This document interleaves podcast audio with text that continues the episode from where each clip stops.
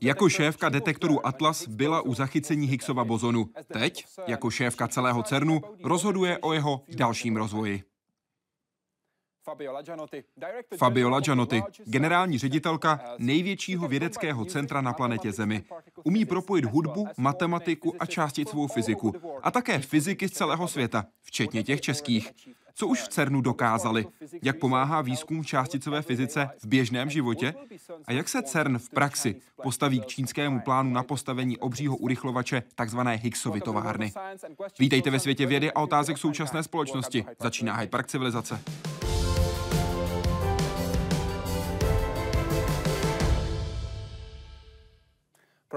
Paní profesorko, vítejte v Hyde Parku civilizace. Děkuji, že jste tu s námi.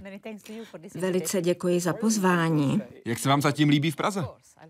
Já samozřejmě mám moc ráda Českou republiku, miluju Prahu a byla jsem tady mnohokrát kvůli práci, služebně, ale také jako turistka. A jaká je příležitost tentokrát? Eh, tentokrát budu mít přednášku na Karlově univerzitě a pak se sejdu s paní ministriní školství. Takže pracovní cesta. Ano, je to tak, ale jsem ráda, že jsem tady, takže si užiju i volný čas. Doufám, že příjemné to bude i tady v Hyde Parku civilizace. To rozhodně, těším se. Dnes je vaším hostem Fabiola Gianotti. Seznamte se.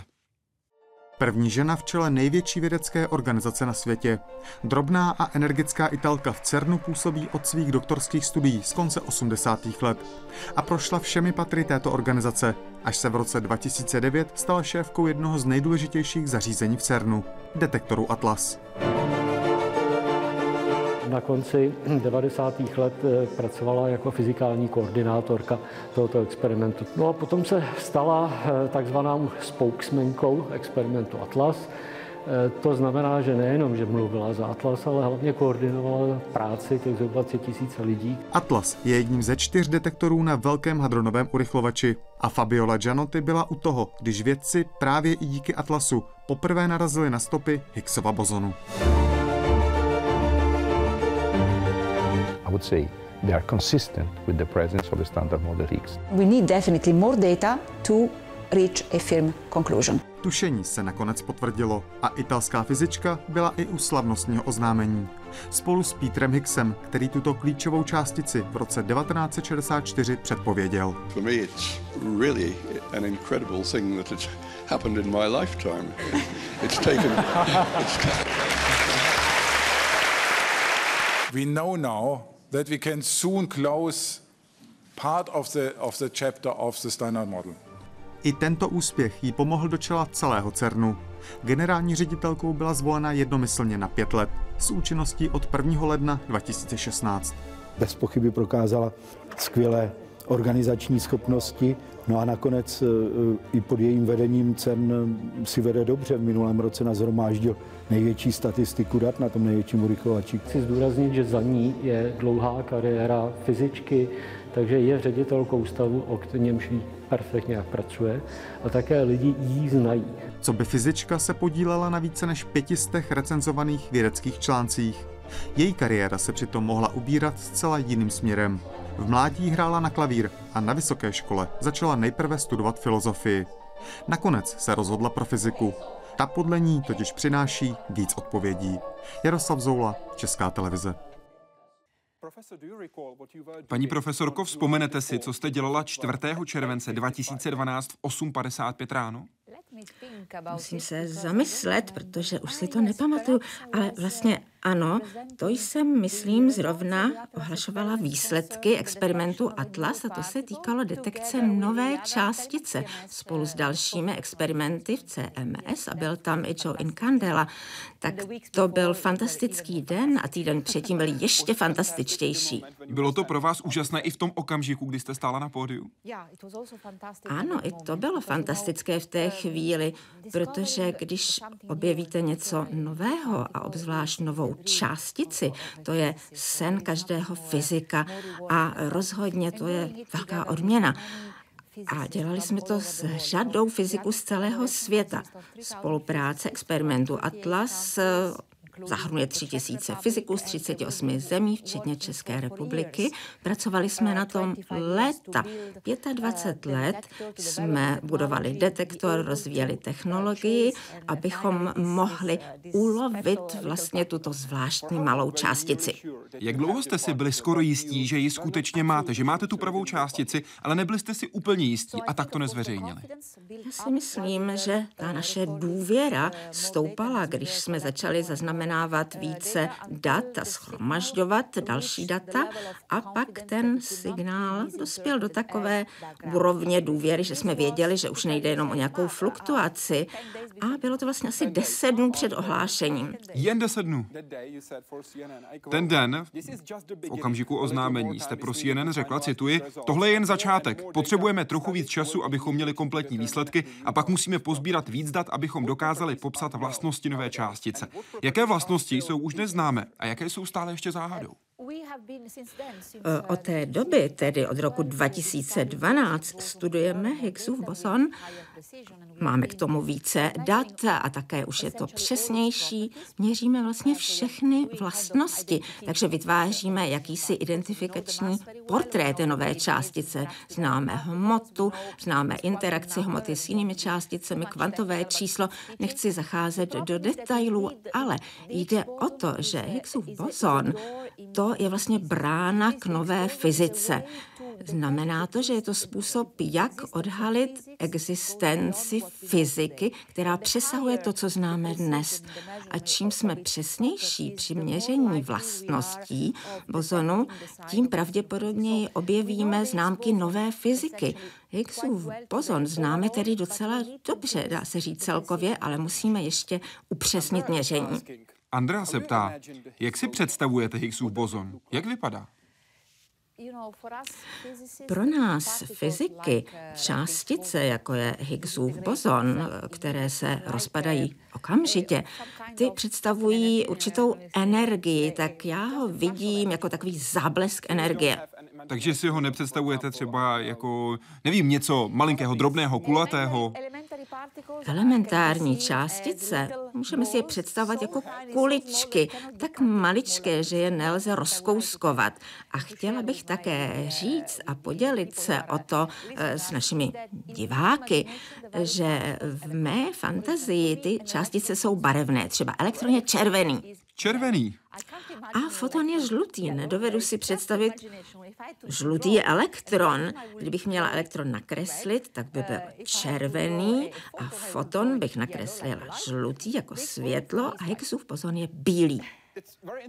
To je zajímavé, protože v českých školách se většinou používá modrá pro elektrony, červená pro protony a žlutá pro fotony. Pro mě jsou protony hnědé, promiňte. Hnědé. Líbí se vám označení božská částice, když jde o Higgsův bozon? Ne, nelíbí se mi. To je termín, který se vymyslel, aby se prodala kniha laureáte Nobelovy ceny Leona Ledermana.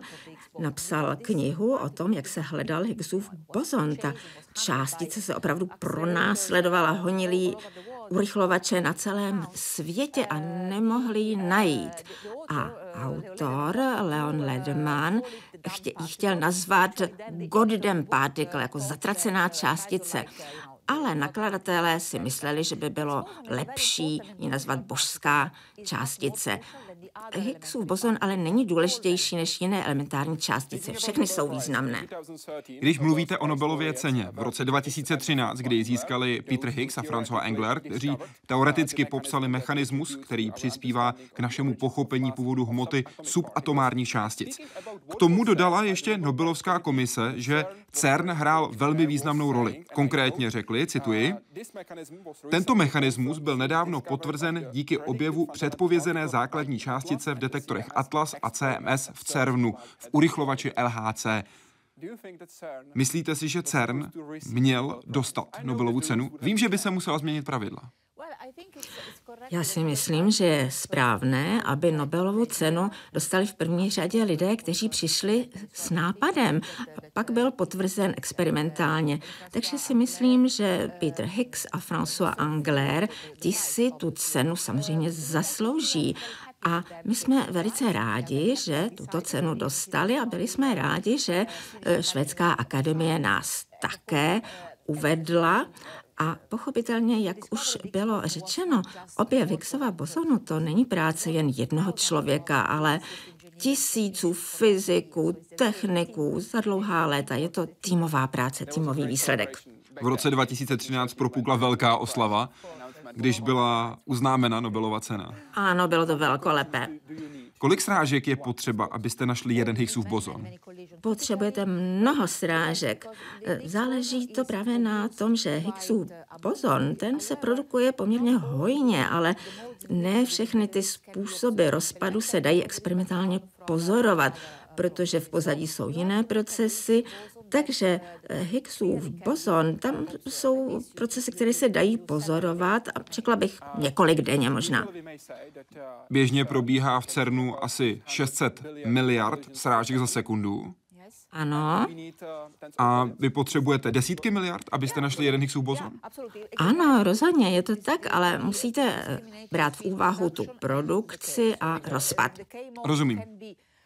To znamená, že ten rozpad můžeme eh, detekovat experimentálně, ale když se produkuje Higgsův bozon, když běží LHC, tak je produkujeme a detekujeme každý den a už je to známá částice.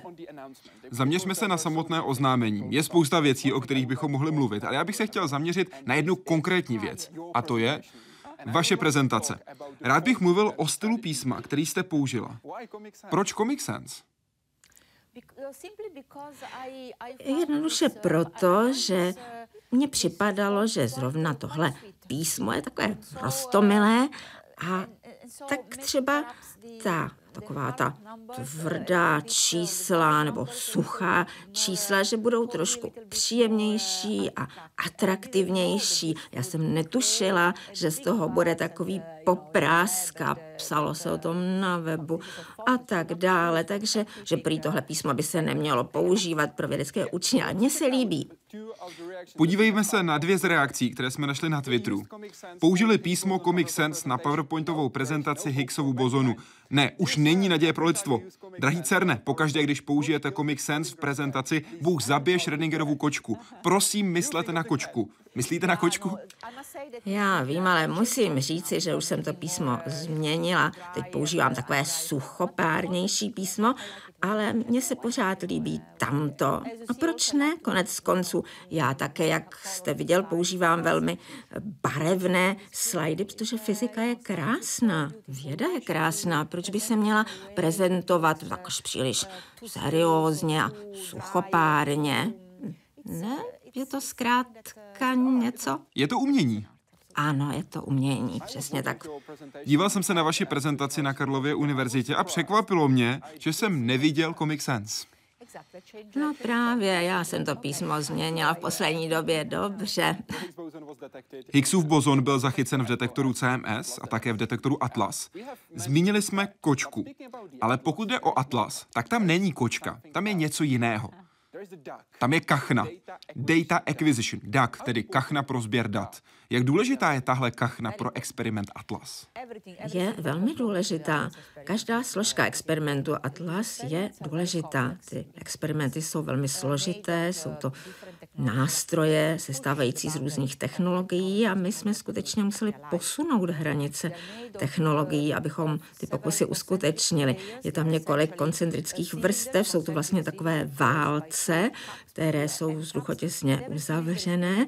Každý válec se skládá z jiného materiálu a každá složka těch velkých detektorů zahrnuje také ten systém DAC a pak následuje výpočetní technika. To všechno je podstatné pro rekonstrukci produktu srážky, abychom identifikovali různé částice pro ukládání dat a jejich analýzu. Takže základní složkou celého toho velkého podniku eh, tohoto LHC je urychlovač, detektory a výpočetní technika. A ta kachna samotná? Jak je její příběh? Co dělá v řídící místnosti detektoru Atlas? Myslím, že je v tom vidět ta přítomnost lidí, protože je to řídící místnost u největšího detektoru a urychlovače a je zde vyspělá technologie, obrazovky, čidla, elektronika a tak dále, ale také zde lidé tráví hodně času, protože obvykle, je tady několik lidí, dříve jich tam bývalo až 15 ve směně a oni se střídají po 8 hodinách takže po 8 hodinách přijdou noví pracovníci a v té řídící místnosti to je takový vzorek lidstva. Ty pokusy totiž spojují fyziky z celého světa, jsou zde různé národnosti, máme zde přes 110 národností a v řídící místnosti vidíte hlavně mladé lidi. A lidi z celého světa mluví všemožnými jazyky, vodí si tam svá zvířátka a podobně, takže takový dotek nedostatek lidskosti eh, v technologii. Mluvíme o CERNu, ale co je CERN jako takový? Provede vás Jaroslav Zoula. Laboratoř, která nemá na Zemi obdoby. Na švýcarsko-francouzském pomezí poblíž Ženevy se hluboko pod povrchem prohání částice jen o 11 km v hodině pomalej než je rychlost světla. Evropská organizace pro jaderný výzkum tady od 50. let buduje zařízení, která zkoumají ta největší tajemství hmoty a vesmíru. To, kterým své úsilí zatím korunovala, je 27-kilometrový velký hadronový urychlovač. Okruh, ve kterém částice spoutává 1800 supravodivých magnetů. Vše ale začíná v obyčejné lahvi s vodíkem. Z ní částice vyrazí do kaskády menších urychlovačů a teprve když získají potřebné vlastnosti, zamíří do toho největšího. Teprve ve velkém hadronovém urychlovači mají částice takovou rychlost a energii, že jejich srážky mají pro vědce v CERNu smysl. Takových je pak na 30 milionů za sekundu. A každý ze čtyř hlavních detektorů v nich hledá to svoje.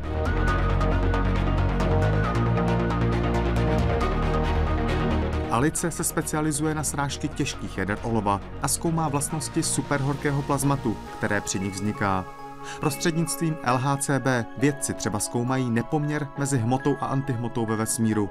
A dva všestrané detektory, Atlas a CMS, objevili Higgsův bozon a teď odhalují jeho vlastnosti nebo hledají stopy temné hmoty.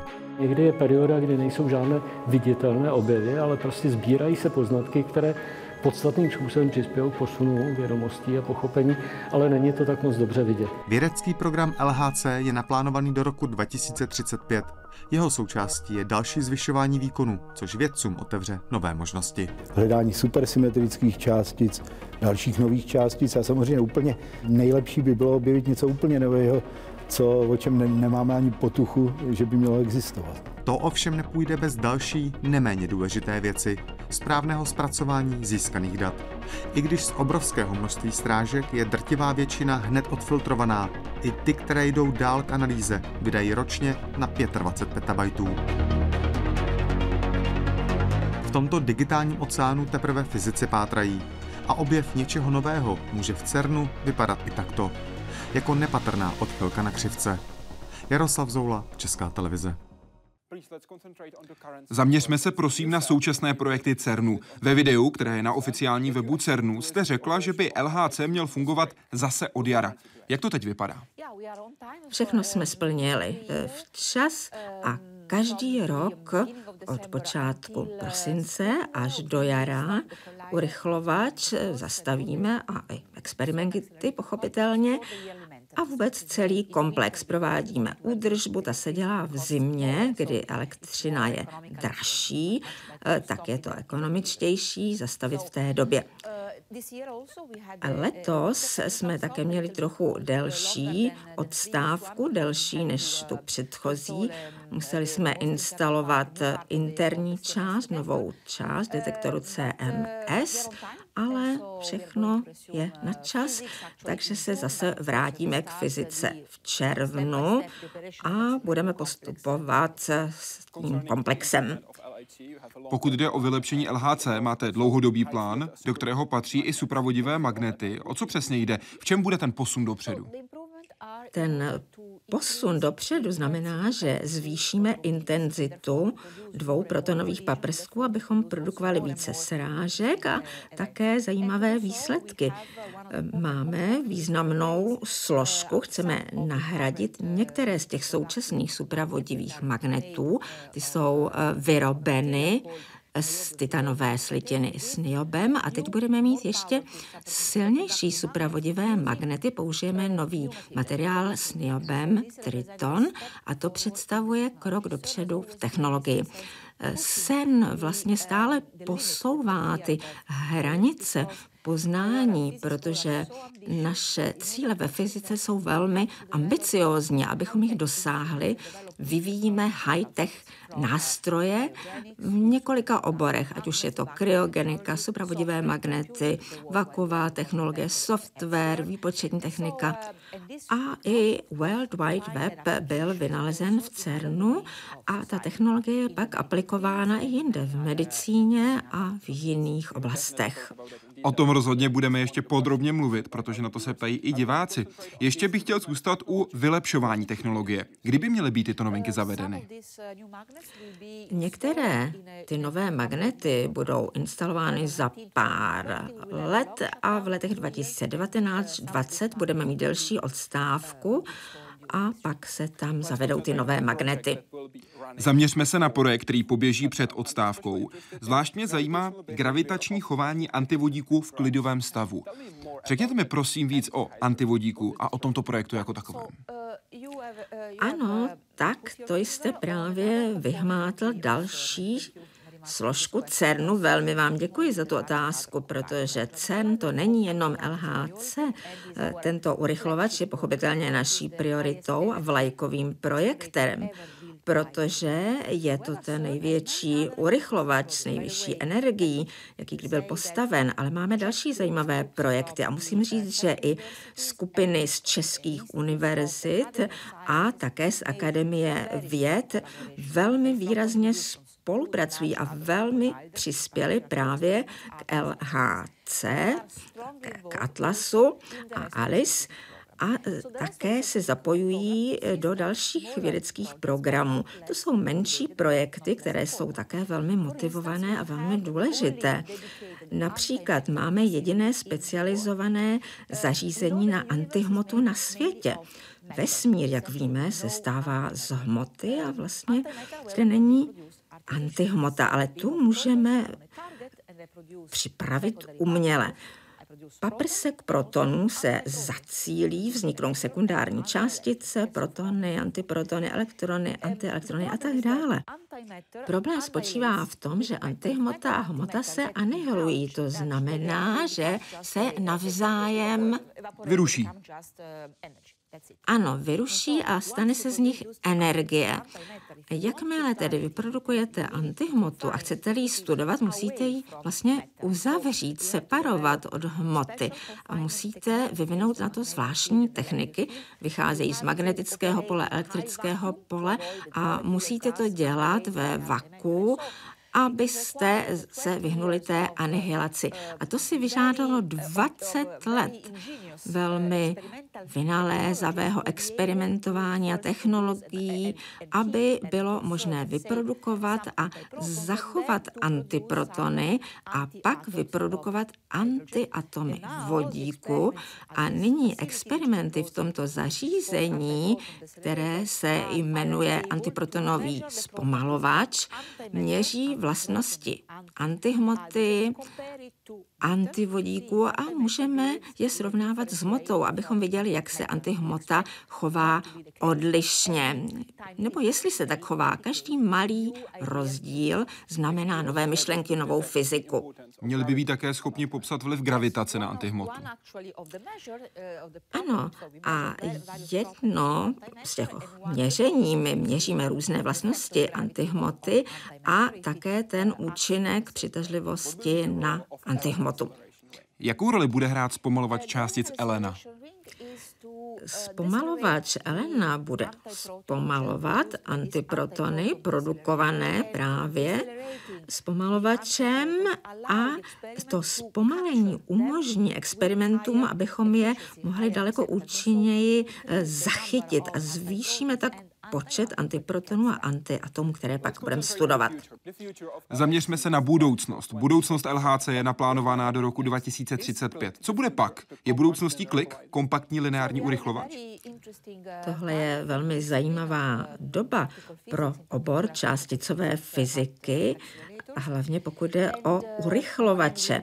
Na jedné straně máme LHC, produkujeme stále více velmi moderních dat a budeme nadále a myslíme také na budoucnost.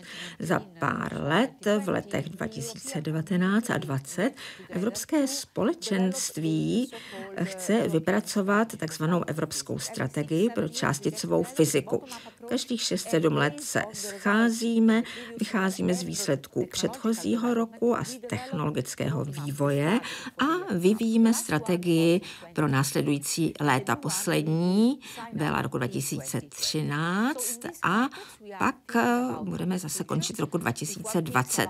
Myslíme tedy na budoucnost a jestliže uvažujeme o těchto urychlovačích, může zde být také lineární urychlovač, který vystřeluje elektrony proti antielektronům, tedy pozitronům, jako tedy ten mezinárodní lineární urychlovač KLIK, také vyvinutý v CERNu a pak jsou také kruhové urychlovače.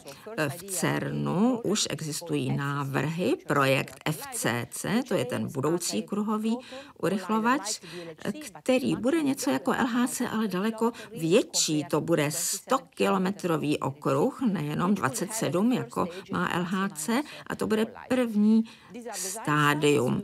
Zatím tedy jde o návrh, o studie, budeme rozvíjet, ale důležité je, abychom také dále posouvali ty technologie týkající se urychlovačů, abychom měli co největší energii a také méně drahé urychlovače. Zmínila jste 100-kilometrový kruh. Čína teď chystá 52-kilometrový kruh, takzvanou Higgsovu továrnu. Jak chcete spolupracovat s Číňany? První eh, řadě musím říci, že Číňané by chtěli mít větší urychlovač 80 až 100 kilometrů podobný tomu, o čem uvažujeme v CERNu. A to je vlastně úžasné, že na světě se odborníci zajímají o tento obor částicové fyziky. My spolupracujeme, například vědci z CERNu patří k vědeckému poradnímu výboru pro čínský projekt a budeme-li eh, spolupracovat, protože samozřejmě je to obrovská výzva z technologického hlediska, i pokud je o lidské zdroje, budeme tedy spolupracovat. Samozřejmě by bylo těžké mít dva takové obrovské urychlovače, bude jenom jeden, pochopitelně bychom ho rádi měli v CERNu, budeme se snažit, ale i spolupracovat. Máte už teď nějaké návrhy, možná spíše odhady, řečeno lépe v tuto chvíli, kolik by stálo postavit 100-kilometrový urychlovač? To ne, teď probíhá studie, je to pochopitelně velký podnik, pokud je o ten průzkum technologie, ale posouváme hranice eh, technologií. Spoleháme také hodně na spravodlivé magnety, to jsou magnety, které budou v LHC za pár let a to bude první krok k těm opravdu nejsilnějším magnetům pro ten velký urychlovač. Takže tvoříte budoucnost. Vím, že se zaměřujete na ty nejmenší částečky hmoty, ale jak si vysvětlujete, že stále netušíme, jak to funguje v 96% našeho vesmíru? Mohou si být věci něčím jisti, nebo se vždy ukáže, že je to ještě složitější, ještě jinak? To je výborná otázka. Je to pravda. 95% vesmíru je pořád s otazníkem. Když se v noci podíváme na oblohu, vidíme krásné hvězdy, galaxie, planety. Musíme si uvědomit, že to je pouze 5% z toho, co je viditelné. Ten zbytek pouhým okem nevidíme a ani to není v interakci s našimi nástroji. To je takzvaná temná energie a temná hmota. A víme, že ty dvě tam jsou, ale neznáme jejich složení, jejich přesné vlastnosti. Dedukujeme jejich existenci z nepřímých důkazů. A to mi připadá velmi vzrušující, zajímavé, že tedy dobře víme, nebo docela dobře známe 5% vesmíru a to není triviální. To chtělo staletí lidského poznání, byly to velké výzvy, úkoly a jejich překonání, ale je pravda, že před námi je ještě dlouhá cesta k dalšímu poznání a to je fantastické, kdybychom znali všechno, žádná radost v životě by nezůstala. Takže 95% a pak postupně jednou pokročíme. Je toho ještě hodně, co nevíme, jak jste říkala. Je nějaká otázka, na kterou byste opravdu chtěla mít odpověď? Samozřejmě eh, srdcem mám velmi blízko k urychlovačům, hlavně k LHC, protože na něm pracuji už od doby doktorantských studií, takže kdyby LHC pak vyprodukoval částici zodpovídající za temnou hmotu, to by zase zvýšilo naše znalosti o vesmíru z 5% na 30%. To by bylo fantastické. Zmínila jste LHC a jeden z našich diváků se ptá, chodíte někdy dolů do tunelu LHC a jela jste tam někdy na koloběžce? Protože koloběžky tam věci používají. My tam jezdíme na kole. Na kole? Ano, já jsem v tunelu taky jela na kole, neprojela jsem 27 kilometrů, stačí pár kilometrů a pak už je to nuda. Ano, byla jsem v tunelu a jezdím tam vlastně docela často. To by byl skvělý závod, skvělý závod u LHC. Zorganizujete závod? No, problém je v tom, že tam jsou ty high-tech součástky, takže je nechceme zničit. Ano, to by mohlo být hodně drahé. Podívejme se na využití pokroku, který zajišťuje CERN. Vendula se totiž ptá, je CERN důležitý i pro nás, běžné smrtelníky? Má nějakou svou teflonovou pánev nebo suchý zip jako kosmonautika? CERN je velice užitečný i pro společnost, pro každodenní život. Naším primárním cílem je základní výzkum, abychom pochopili, z čeho se stává hmota, vesmír, tedy Higgsův boson, temná hmota a podobně. A naše vědecké cíle jsou tak ambiciózní, že musíme vyvíjet velmi složité, moderní, inovativní nástroje urychlovače, detektory, počítače. Museli jsme tedy zdokonalit technologii v mnoha oblastech, v kryogenice, vaku, elektronice a podobně. A tyto technologie jsou dostupné pro každého. Například objev World Wide Webu i to mělo dopad na lidstvo, že? Myslím si, že World Wide Web byl uveden v 80. letech, aby to zlepšilo vědeckou komunikaci, výměnu informací. A změnilo to vlastně i přístup lidí k informací, takže i lidé v zemích, které možná jsou chudší, nemají taková privilegia, tento přístup mají. To je jeden příklad. Nebo jeden z nejčastějších skenerů, když jdete lékaři na kontrolu se jmenuje PET, to je pozitronová emisní tomografie a vychází z krystalového detektoru vyvinutého v CERNu. Urychlovače menší než je LHC se používají k bombardování nádorových tkání protony a světlem, ionizací, takže jsou daleko zacílenější než tradiční rentgen, než tradiční radioterapie a působí jenom na postižené tkáně a ne na ty zdravé. Základní výzkum má vždy dopad na život a na společnost. Když byla vyvinuta kvantová mechanika počátkem minulého století, kdo by si byl představil, že bez této kvantové mechaniky bez, ne, bez ní bychom nemohli mít mobily a technologii, kterou máte tady ve studiu. Takže základní výzkum je velmi důležitý pro převratné objevy, které mohou změnit osud lidstva. A chcete, aby vědci, kteří pracují v CERNu nebo s CERNem spolupracují, protože většina vědců fyzicky v CERNu není a je rozeseta po celém světě, se víc snažili tyto znalosti přenést do společnosti a měli by být za tenhle transfer do praxe také zodpovědní? Máme i projekt pro tyto transfery technologií. Pracujeme na nich. CERN na nich pracuje s členskými státy a vědci, takže náš vývoj přenášíme do různých eh, oblastí a je to kontinuální proces.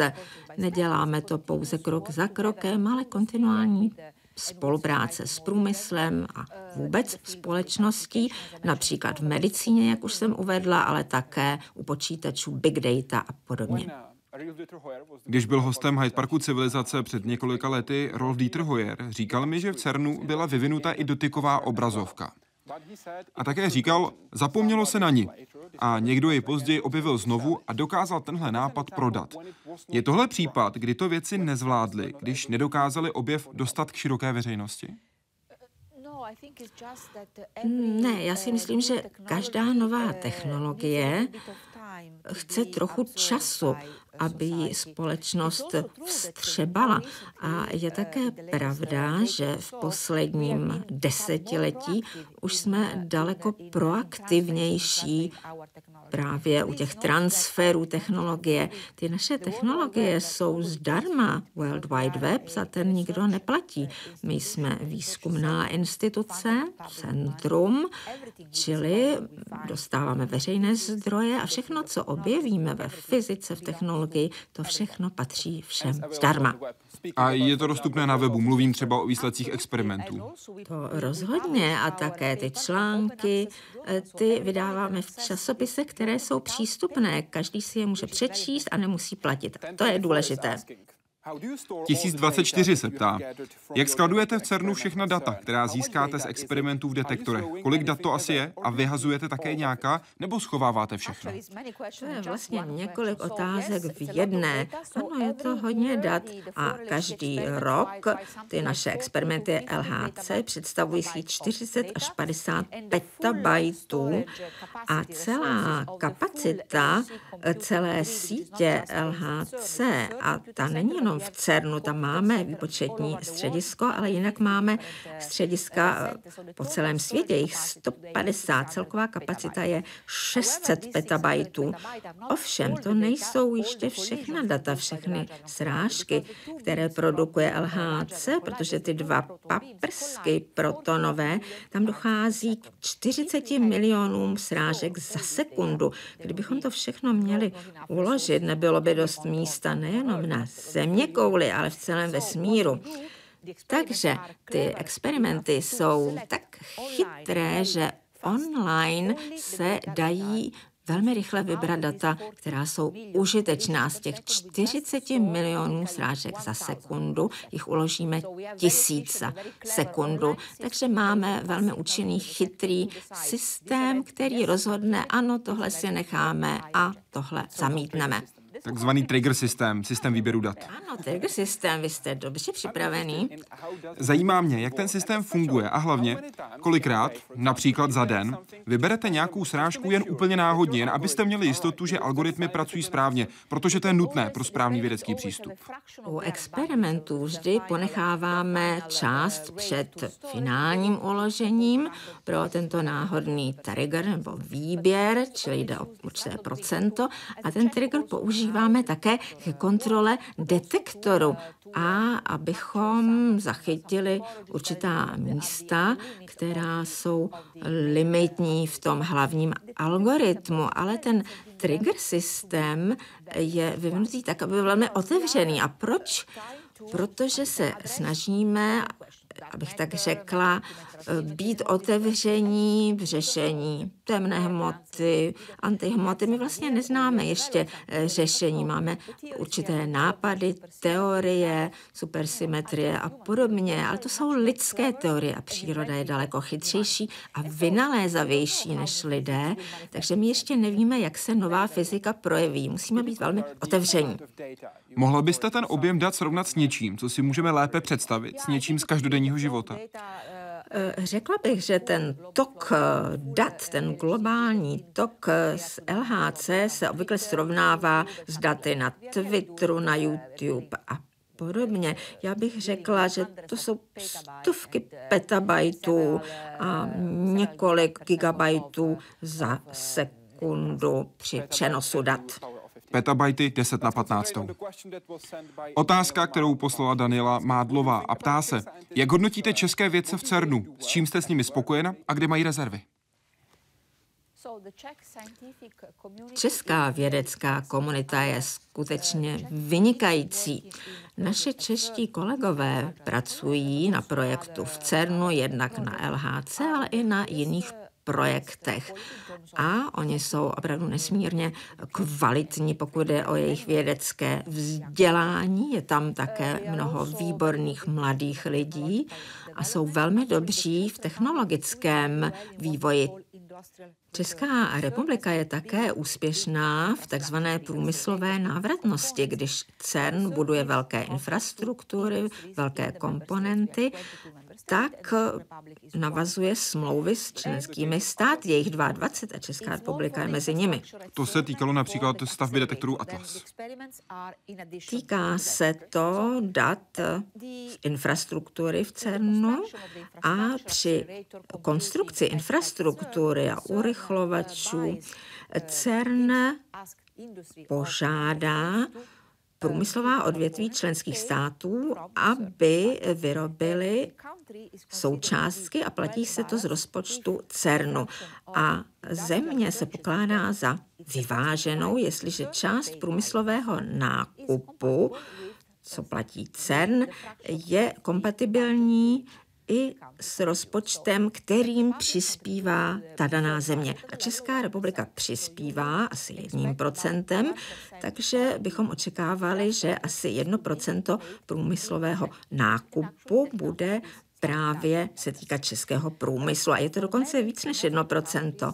U většiny členských zemí, u těch největších, právě ta průmyslová vyváženost není tak dobrá. Česká republika patří mezi ty, kde ta rovnováha je dobrá a to svědčí i o úrovni vašeho průmyslu a o vaší schopnosti hospodářské soutěže na evropské úrovni, pokud je o nákup pro CERN. A je něco, co by čeští vědci měli vylepšit? Myslím, že je velmi eh, důležité, aby ta mladá generace se rozvíjela, aby se také vědci eh, zachovali. Bohužel nejenom v České republice, ale i jinde je velmi těžké udržet fyziky eh, na jejich místech. Výzkumníky a vědce. Není tolik pracovních příležitostí a já myslím, že vy máte velmi významnou tradici ve vědě a proto si můžete zachovat tyto talentované mladé lidi. Mladí lidé nejen v České republice bohužel často výzkum opouštějí, protože není dost eh, pracovních příležitostí nebo platy nejsou dost dobré, aby si pořídili rodinu a tak dále. Když mluvíme o CERNu, nejde jen o LHC, nejde jen o Higgsův bozon. V minulosti bylo hodně slyšet také o neutrínech. Neutrínech rychlejších než světlo. Ano. Tuhle otázku nemáte ráda, že? Pro CERN to nebyl problém. My jsme vyslali neutrinový paprsek, byl to experiment 700 kilometrů daleko v Garan Sasso. Byl to pokus, který prováděl měření a to nakonec nebylo správné, ale naše neutrina byla naprosto v pořádku a cestovala správnou rychlostí. E, ne tedy rychleji než světlo, ale mohu dosvědčit, že neutrina byla v pořádku. Ale je to příklad toho, že i ve vědě jsou lidé a jsme omylní a je mnoho příkladů z historie vědy, kdy vznikly chyby, ale důležité je, aby se ty chyby opravily a v základním výzkumu ve vědě, když děláte pokus, musí být reprodukovatelný. Když budu experimentovat tady se skleničkou s vodou a experiment bude správný, tak byste jej měli zopakovat za stejných podmínek. Takže ten pokus v Grand Sasso tam samozřejmě se ukázalo, že první pokus nebyl správný. Tak o tom mluvili i CERN od samého začátku. Máme výsledek, nevíme, proč se tenhle výsledek objevil, pojďme se o tom bavit. Nebylo to oznámení, máme neutrina rychlejší než světlo, to nikdo z CERNu neříkal. To rozhodně. Když byl Rolf Dieter Hoyer hostem Hyde Parku civilizace, říkal, že on věděl od úplného začátku, že neutrina nemohla být rychlejší než světlo. A tady je důvod. Although my research director, he is Italian, he knew from the very beginning that the result would be wrong. Why? Well, we are shooting a beam of we were shooting the beam of neutrinos to Italy, and he said it's impossible. Nothing in Italy arrives ahead of time. Okay, I can quote that because he is Italian. Vy jste také z Itálie, souhlasila byste? Uh, ano, my chodíme pozdě, ale já jsem velmi dochvilná. Strávila jsem příliš mnoho let ve Švýcarsku. Takže vás tak trochu změnili. Ano. Přišla jste o svou italskou přirozenou povahu. Ano, i ne. To, co je v CERNu velmi pěkné, je, že spolupracujeme s lidmi z celého světa.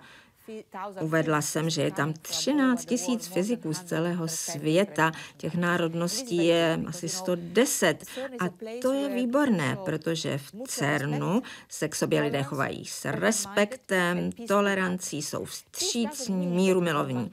To neznamená, že bychom si nezachovali vlastní tradice, kulturu a to, jací jsme. A myslím si, že to, co je tak obohacující na lidech, je, že se lišíme a to je pěkné. Takže já jsem ráda, že jsem italského původu, pokládám se za Italku, po mnoha stránkách mám ráda svou zemi a zároveň pracuji s lidmi z celého světa a nechtěla bych pracovat jenom s Itali nebo nechtěla bych pracovat jenom s Brity. My prostě všichni spolupracujeme. A musíte počítat nejen s lidmi, ale také se zvířaty. Cituje Arno Marsoliera, šéfa tiskového oddělení CERNu, který řekl, jsme v přírodě a samozřejmě, že jsou tu volně žijící zvířata všude kolem nás. Chtěl bych vám jedno zvíře ukázat. A já asi vím. Víte, co bude na obrazovce. No to je taková ta lasička, která se nám dostala do instalace a způsobila zkrat. A to mělo důsledky. Zastavil se urychlovač, to je, myslím, ta druhá, jsme tam měli dvě zvířátka. A no, měli jsme nejprve odstávku v tom prvním případě delší a chudák zvířátko přišlo o život. Jsme na venkově, takže tam žijeme se zvířaty, rostlinami a když se tam objeví zvířátko a skočí nám do instalace, tak... Kolik to stálo, když se dostala kuna do LHC? Ano, byly tam dvě kuny. A ta první způsobila odstávku na několik dní a to byla významná škoda a ta druhá je na pár hodin. Ale není to jediný případ, který se stal. Nejspíš pták upustil kousek chleba do klíčového elektrického systému. No já nevím, tedy to možná byly nějaké drobečky, ale to nevytvořilo takový problém. Je to spíš jen vtipný příběh. No, to je tak trošku legrace, trochu realita, ale nespůsobilo to zase nějakou škodu nebo odstávku.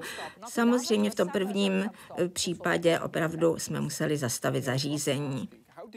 Jaroslav se ptá, jak těžké je dostat se do CERNu. Jsem nadšenec do fyziky, ale je mi 16 a jsem na Gimplu. Jak nejlépe k vám?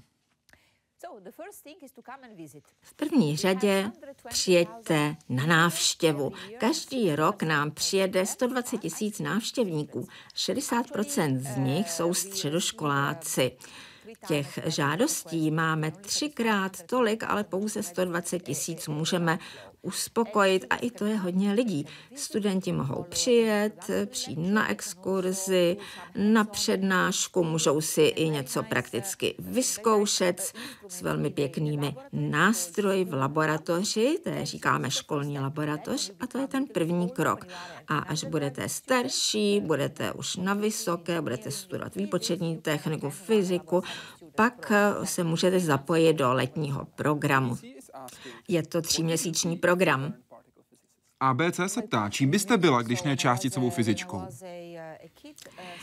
Eh, já jsem byla nadšená do hudby a když jsem byla malá, v deseti až do 22, jsem se učila hrát na klavír, Chodila jsem na konzervatoř a také jsem mohla být tanečnicí. Chtěla jsem být velkou hvězdou, třeba v divadle Bolšoj, v Laskale, v Metropolitním. Měla jsem takovéto ambice. Tak bez velkých ambicí nemohou být velké úspěchy. Je to tak a to je vlastně takové moje poselství pro mladé lidi.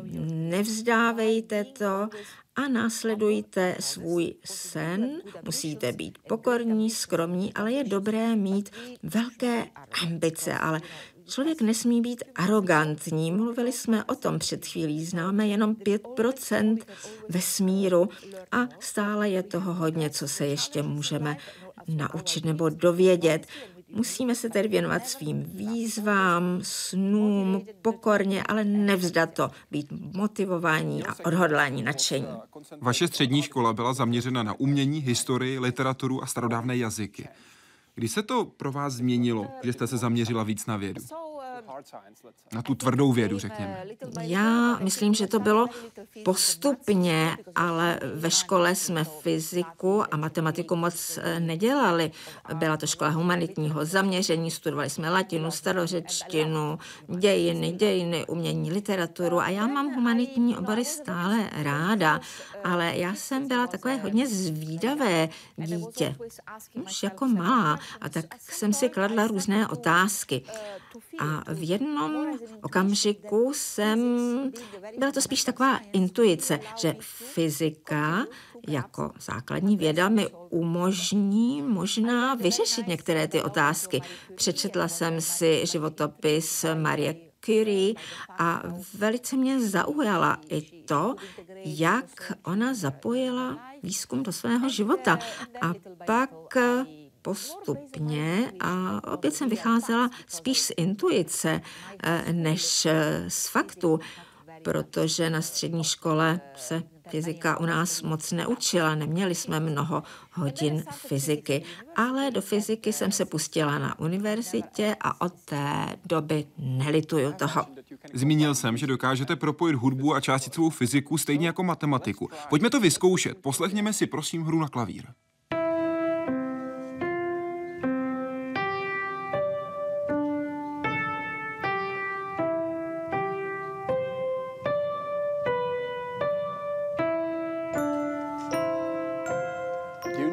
Víte, jaká je to matematická konstanta?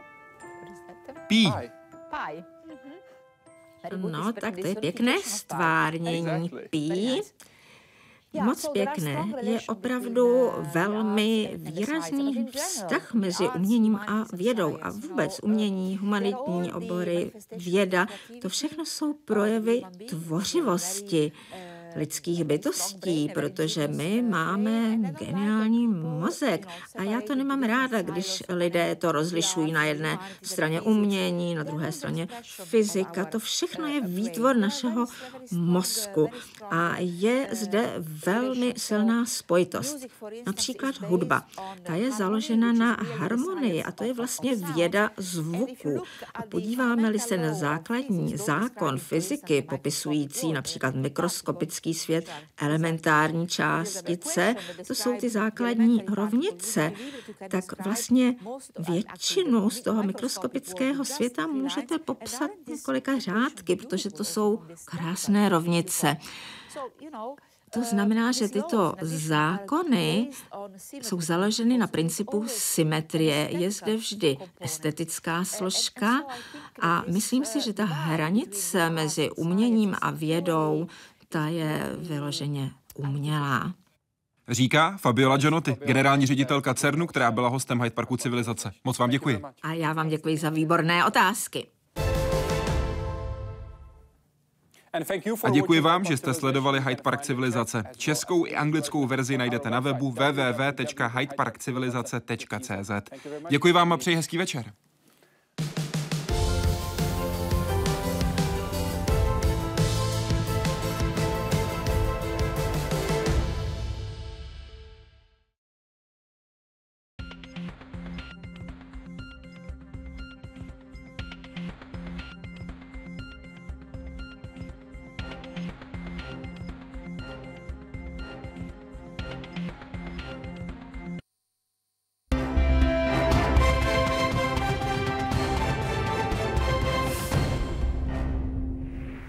Dvacet jedna hodin a další spravodajský přehled České televize. Vítám vás u něj.